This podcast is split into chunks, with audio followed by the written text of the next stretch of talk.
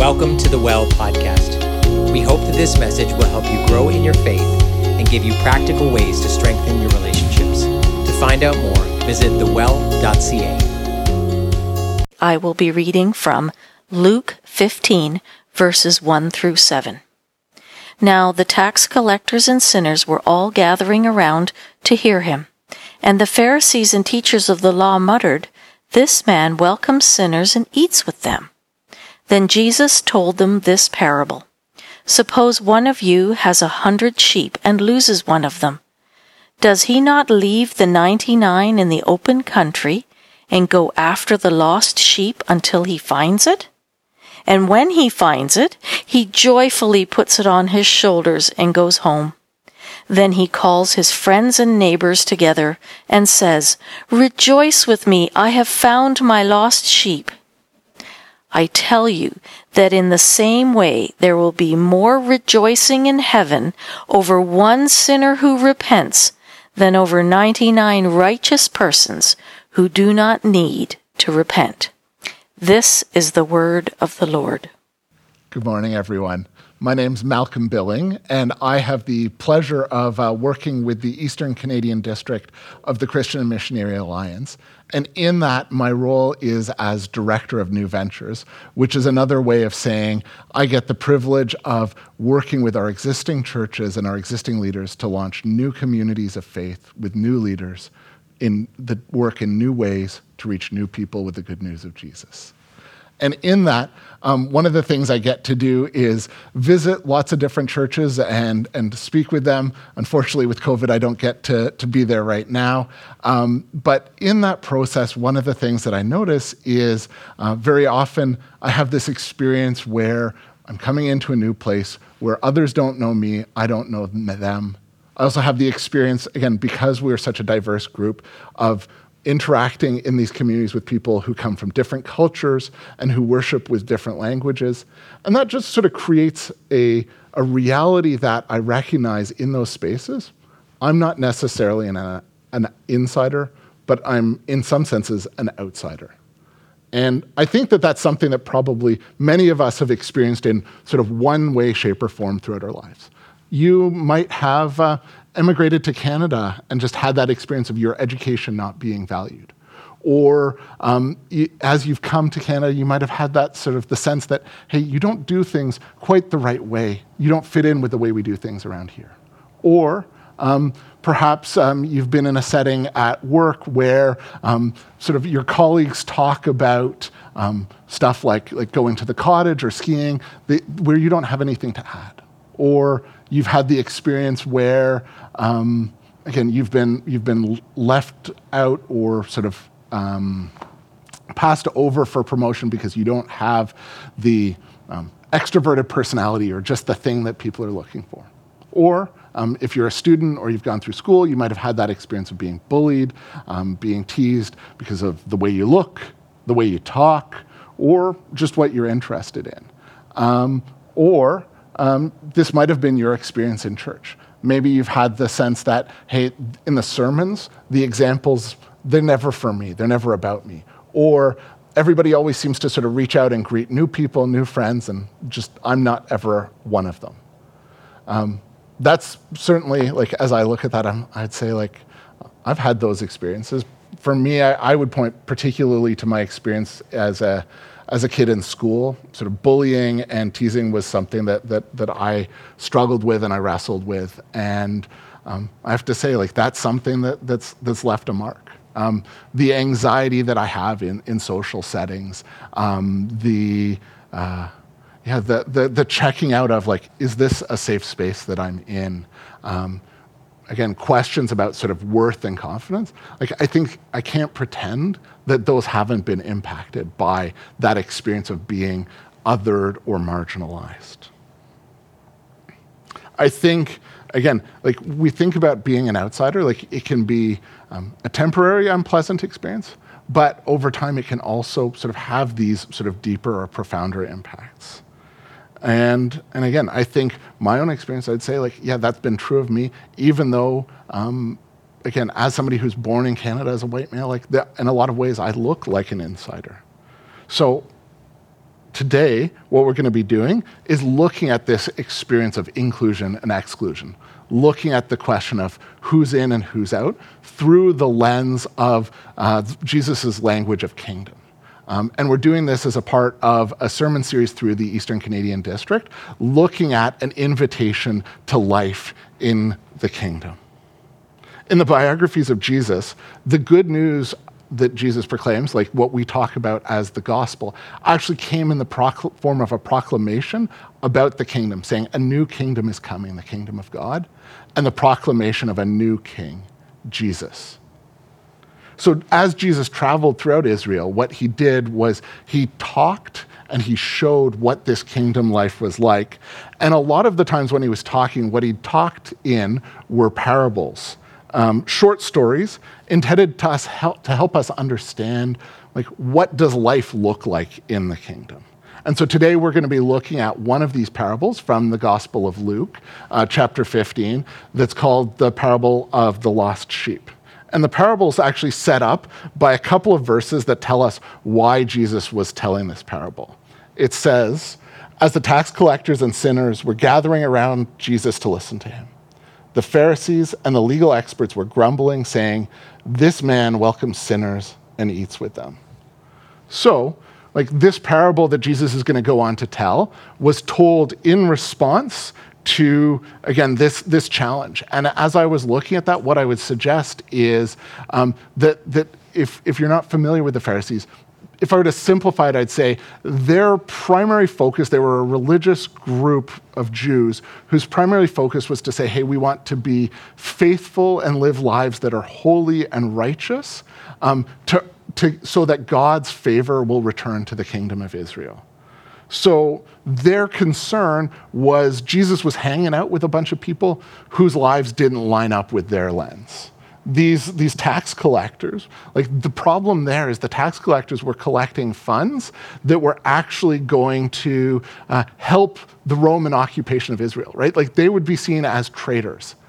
And um, sinners, as I think about sort of the term sinners, like the, what, what I think is being got at here is this idea that these were a group of people who were perceived as um, having done something or sort of being thought to have done something that was shameful or unforgivable. So again, you think about, um, yeah, foreigners, you think about um, prostitutes, you think about uh, lepers. Really, these were people who um, were viewed as not being a part of the community of Israel. Like they really were outsiders. So, in an honor shame culture such as Israel, um, at the time, who you associate with has an actual reflection on you. So, so the Pharisees weren't just saying, "Hey, like, like I don't think this is these are good people to be around." Like they were actually seeing that as Jesus hung around with the hung around with the tax collectors and sinners, what he was doing was um, taking their their shamefulness, like their their identity as outsiders, onto himself. And as the Pharisees probably thought Jesus was um, casting himself as a prophet, like that shame was actually being ascribed to God. So. Um, what Jesus does is, is sort of not, not back down. I don't think Jesus backs down. Um, but actually, he responds with this parable or this story. And I think what's important to note is this isn't just a sort of a story. We sometimes think about parables as like timeless moral truths. Like, this isn't just a timeless story. This is a story about what Jesus was specifically doing. Like, this is a story about him and his identity. And so he goes on and says this Suppose someone among you had 100 sheep and lost one of them wouldn't he leave the other 99 in the pasture and search for the lost one until he finds it? And uh, this, this was a rhetorical question. Jesus assumed that his audience would think, yes, absolutely, we would stay because it's valuable. And he goes on. When he finds it, when the shepherd finds it, he's thrilled and places it on his shoulders. And when he arrives home, he calls together his friends and his neighbors, saying to them, Celebrate with me because I've found my sheep, lost sheep. In the same way, I tell you, there'll be more joy in heaven over one sinner who changes both his heart and life than over 99 righteous people who have no need to change their hearts and lives. So, what's Jesus getting at with this story? I think for his original listeners, I think the story about the shepherd has at least two functions. First, I think it gets at the, the reality that um, this is something relatable. Like shepherds are something that, hey, when you're walking from town to town, this is something that you see. But I think, secondly, the language of a shepherd for a first century Jew would immediately begin to trigger scriptural references. And those references are to a God who is a shepherd who cares for his flock. Um, we read, for example, in Genesis chapter 48, when Jacob is blessing uh, his descendants, he says, May the God who is my shepherd from the beginning until this day. Or in the beginning of Psalm 23, we read, The Lord is my shepherd, and I shall not want. Or in Isaiah 40, like a shepherd, God will tend the flock. He will gather lambs in his arms and lift them onto his lap. So, what Jesus is doing is he's telling a story that immediately is bringing to mind hey, this is about God. This is about God's heart and the way he cares for people.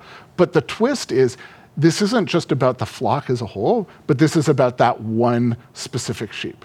Jesus is saying, sort of, as I am going out, um, as I am going out and spending time with these outsiders, like that's really reflecting God's heart, God's care for the lost, for the outsiders, for the marginalized. And that, as he's saying, in a sense, is by establishing this kingdom, like this is the reality about God that I want to bring to you, that I want to show in the way I'm doing things. In fact, I'd say the point is this like Jesus invites outsiders to become insiders in his kingdom.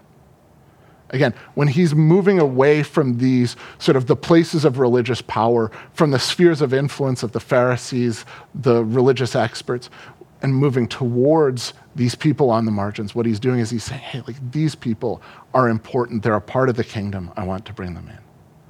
Um, said another way, like what Jesus is doing is he's making tangible in his action of eating and welcoming these people, he's making tangible God's heart for those who are, who are lost. Think about the effect that this parable would have had um, on the original audience of the day. Um, again, as Jesus was telling this, this wasn't some academic debate between um, Jesus and the Pharisees. Like there was a whole group of people gathered around, a bunch of people who would have said, like, yeah, like those those ta- tax collectors and sinners, that that's me. And imagine what if you were in that in those shoes, what that would have felt like. Imagine you'd sort of heard about Jesus and, and maybe gone hear him speak, seen him sh- do miracles, and you begin to go, wow, like this guy's, he's got really something special. There's something, God's, God's favor is on him. There's, God's doing something here. That's not just for um, the people I think it's for. Like there's people like me who he's healing, who he's inviting me in, who he's spending time. And, and you begin to wonder, maybe, maybe that's actually for me. Like maybe that there's honor available for me. Um, but then Jesus is challenged by some of the most godly people that you know, like people who you go, okay, if somebody knows the will of God, it's these folks. And the challenge that they have is you. He says, like, Jesus is hanging out with them. And that sort of the tone of being despised, of being, yeah, disgusted with you, like, like reflects your worst fears about um, what others think about you and, and what God must think about you. But Jesus doesn't back down. Jesus doesn't go like, oh, I guess you're right. He reminds you that you are the very focus of the work of God's heart. Like the very reason he came to earth was to go after you, to invite you in. You're worthy of being an insider. Jesus wants to spend time with you. And as you begin to accept that identity, like not only is that, okay, God sort of accepts you, but he actually celebrates, he rejoices as you come home. And really, like again, this is this is the narrative of Jesus' life. Like he came from his heavenly father to earth, like just as the shepherd came into the into the wilderness to look for the sheep. Jesus came here to look for the lost and to the marginalized. And his death and his resurrection were really the ultimate symbols of him bringing around the reality that outsiders can become insiders and become valued members of God's family. If I'm honest, I wish, um, I wish I could go back to my 10 year old self and tell him this story. I wish I could say, like, Malcolm, like, I know, uh, I know there's nothing good about being bullied. I know, I know this experience is, is no, no fun. But, but these people, they're not the place where your worth, where your acceptance comes from. Your acceptance comes from your heavenly Father. Like the love of Jesus, like the sacrificial love that he gave, like that's the space of worth and of welcome and of being in that's available to you. And I can't go back. Like, the reality is, I can't change that. But as I begin to meditate on this truth and as I begin to sort of process it, um, there is something about it that speaks to the 10 year old self inside of me. And I'm not saying that this transformation is complete, but I would say, as I've begun to internalize this reality, um, as I've realized that sort of my status as an insider doesn't come from anything I do, um, but rather it comes from the work that Jesus has done, that I'm valuable to God in the way one sheep is valuable to the shepherd, I begin to understand on a heart level that I'm an insider in God's kingdom. And something shifts.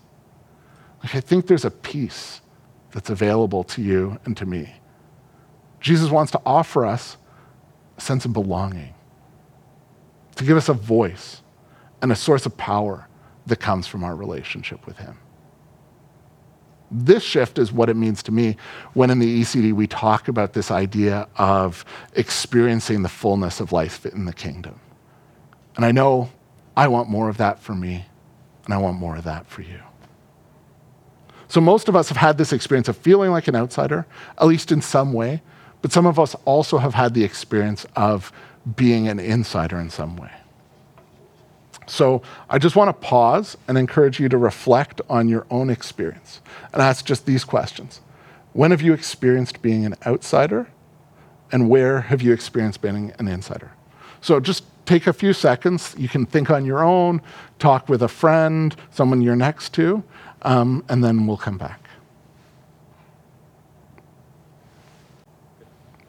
So I'm sure we all had sort of different examples. For some of you, maybe you were thinking about a sports team where you just sort of felt, hey, there was a great connection, or maybe it was a youth group you were a part of um, that just, again, there was, there was just a real sense of camaraderie.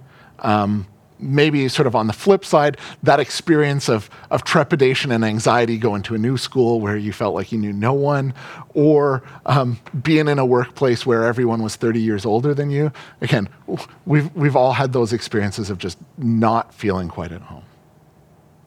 So, for those of us who follow Jesus, I'd say um, whether we sort of have the experiences of feeling like outsiders or feeling like insiders, we are insiders. And so I'd suggest that as insiders, um, we're being invited into something else through this parable. I'd suggest that we're being invited to imagine a place where insiders join Jesus in welcoming outsiders. Again, I think this is the power of parable. Like why Jesus talked in story is because it wasn't a, hey, here's a step by step manual of how to live life. Instead, we're being invited to fill in the end of the story, to go, okay, imagine a place. Imagine a place where insiders join Jesus in welcoming outsiders. And as I imagine that place, um, again, I don't have all the answers, but, but I imagine a place where everyone recognizes when somebody's feeling uncomfortable I imagine a place when, um, when people see obstacles that exist for people to, to feel at home and remove them. I imagine a place where um, people prioritize to getting, to getting to know other people, particularly those who are a little different than themselves. And if that sounds hard to bring about, it is. Like, certainly it feels that way with me. And I think that, that there's a lot of reasons why this isn't easy for me, at, at the end of the day, I think what it comes down to is like people are different. And it takes work to sort of work across those boundaries and those, those divides and figure out the connection across culture, language, age, and just life experience. So I don't think it's natural, but I do think this is sort of the call of the church. The church is that place where insiders are encouraged to join Jesus in welcoming outsiders. And it was intended, right? Like, what is the church? The church is intended to be a manifestation of God's kingdom, a place where everyone belongs, regardless of sort of race, of sex, of um, wealth or status or prestige. It's Jesus' love the extending, Jesus' extending of the love of the Father that creates that community. And so, as the body of Christ, this is what we're called to embody. But it certainly isn't something that I would say the church is always um, represented well. I think for too many people, like when they look to the church, they see a place of exclusion and of condemnation. And what Jesus was doing in the parable and describing and when he challenges the Pharisees is actually, I think, relevant here. Like when he talks about, um, in, in the language of the parable, that there'll be more joy in heaven over one sinner who changes both heart and life than over 99 righteous people who have no need to change their lives. Like what Jesus isn't doing, to be clear, is developing a theology of justification about whether or not there's people who don't need to repent. Like that's not what's going on. But what he is doing is pushing the Pharisees on their approach, focusing on themselves and on their own sort of righteousness and right living, rather than focusing on the lives of others. And, and here's why I think that's true. Because in scripture, I, would mentioned before, sort of the image of the shepherd very often has to do with sort of God as the shepherd of the flock. But there is a second really common usage. And that second common usage is um, the shepherds being the religious leaders of Israel who are intended to care for people. and um, the reality is, is that the language of shepherding is often used uh, in, in condemnation, like in Ezekiel chapter 34. Um, the prophet Ezekiel condemns Israel's leaders, saying, Doom to Israel's shepherds who tended themselves. Shouldn't shepherds tend the flock? Like Jesus here is challenging the Pharisees because they were the ones who were supposed to be going out and going after the lost and the marginalized, the outsiders. And he has come because that isn't being done. Um, and so, as the people of God, like as we strive to follow God, I'd say like this challenge that existed in Ezekiel's day to the to the religious leaders of Israel, the challenge that Jesus put before the Pharisees is actually the same challenge that's before us. Um, how much are we embodying our Father's heart, our Heavenly Father's heart, for the lost, for the least? And I don't think this is a comfortable question. At least for me, I always feel like there's more I could do. sort of, what's that one more thing? But I don't think what Jesus is getting at is sort of intending to surface in us feelings of guilt or shame or inadequacy. Like, this isn't a you need to do more, strive more, be more, accomplish more rather, like what he's getting at, I think comes clear in this language in the passage about celebration and about joy. He talks about the celebration of the shepherd's friends over the lost sheep and parallels it with the joy in heaven over one lost person coming home. I think what he's calling out um, is that um, is that, that that heart disposition of the Pharisees, like their lack of celebration was, was what was, it was not just that they weren't doing it, it was that they, that they actually didn't think it was important. They didn't value it. They didn't rejoice when Jesus was doing this. And so, um, again, I think this is a question for our heart. Like, as we look at this, like, do we value those on the margins in the same way as God? Are we thinking about them? Are we desiring them to experience this love, this, this sort of bringing in love in the same way we have? Um, I mean, I, I think this is an area I can grow in. And I think if we're grounded in this parable, if we're grounded in Jesus' heart for the outsider, I think it helps us to have a both and posture when it comes to um, a response. That, that on the one hand, like this parable is certainly something that speaks to all of us to say, hey, this place of security, safety, of welcome, this place of being an insider in the kingdom, this is for all of us. So there's a, hey, we want this for you. But there's also this other element which is saying, like, hey, like Jesus calls us friends, not servants, because he wants us to love and long for the same things that he longs for. He wants us to desire, um, yeah, for others to have the same experience. And so that's why, again, in the ECD, in the Eastern Canadian District, when we talk about um, the experiencing the fullness of life in the kingdom of God, we also at the same time talk about inviting our neighbors and nations to do the same. That both of these, it's not we have to do this out of guilt or it's only about us. It's about these two together that really is what Jesus is pushing at. So, how can we respond? I think there's lots of ways, but I thought of at least three. I think the first one I wanted to suggest is I wanted to encourage, for some of you, it might make sense to spend time with this parable. I know for me, um, reading scripture, meditating on it, chewing on it is just a way where I can take um, this, this intellectual understanding of God's love and, and go, like, bring it into my heart in a deeper way. And this passage in Luke 15 is followed by, on by a couple more parables, sort of getting at this same idea. And I'd say, like, if, if, if you need, again, a taste of God's love, a fresh experience of it, this is a great place to go. Second, I want to suggest that, that you tell this story to your kids or to the next generation. Um, as I think about my, my daughters, um, I wish that I could protect them from bullying, from hurt, or from ever feeling like outsiders in this world. But the unfortunate reality is, like, I can't do that. But what I do want to do, and again, maybe you have, maybe it's not chil- your kids, maybe it's your grandchildren, maybe you got nieces or nephews. Again, as you tell this parable in language that they can understand, maybe you can begin to ground them in an understanding of their Heavenly Father's heart for them and their worth comes from Him. And lastly, I want to encourage you to think about like what, who is Jesus asking you to connect with? I think as we think about this COVID season, one of the things that, that certainly I think is true is for those who have felt a little bit on the outside or on the margins traditionally, like this has been a season where that's been even more true. And so maybe there's somebody coming to mind to you. Don't, don't wait. Send them a text, send them an email, give them a quick call. This is just a, a chance for us in tangible ways to say, Welcome, we see you, we value you. And, and again, I go, I don't know who that is, but, but I know that there's somebody on my mind. So as I conclude this message, I just want to say, and I just my prayer for you really is this: wherever you are in your relationship with Jesus, wherever this COVID season finds you, my prayer is that you would know that Jesus loves you, that you belong in His kingdom, you're part of His family, and He wants you to share in His joy as He brings others into His kingdom as well. So the well it's been such a pleasure to be with you this, uh, this Sunday.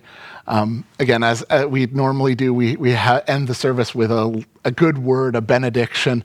Just again, I think it's, it's an expression of blessing over you. I really wanted to bless you with these two things. I think like our, our Bible is full of languages of the story of what it means to be loved beloved of God. And so, my prayer is that this week you would experience in a fresh way a touch of our Heavenly Father's love. And on the other hand, I want to bless you um, again with just the, the desire to um, make others feel welcome in the places where you have influence, sort of in your home groups, in your families, um, in your neighborhoods, and just that, that those wouldn't be a one more thing on your to do list, but that they would really be an outpouring of, of just a, an experience of the way in which God has touched your heart. So just bless you that. Have a great week.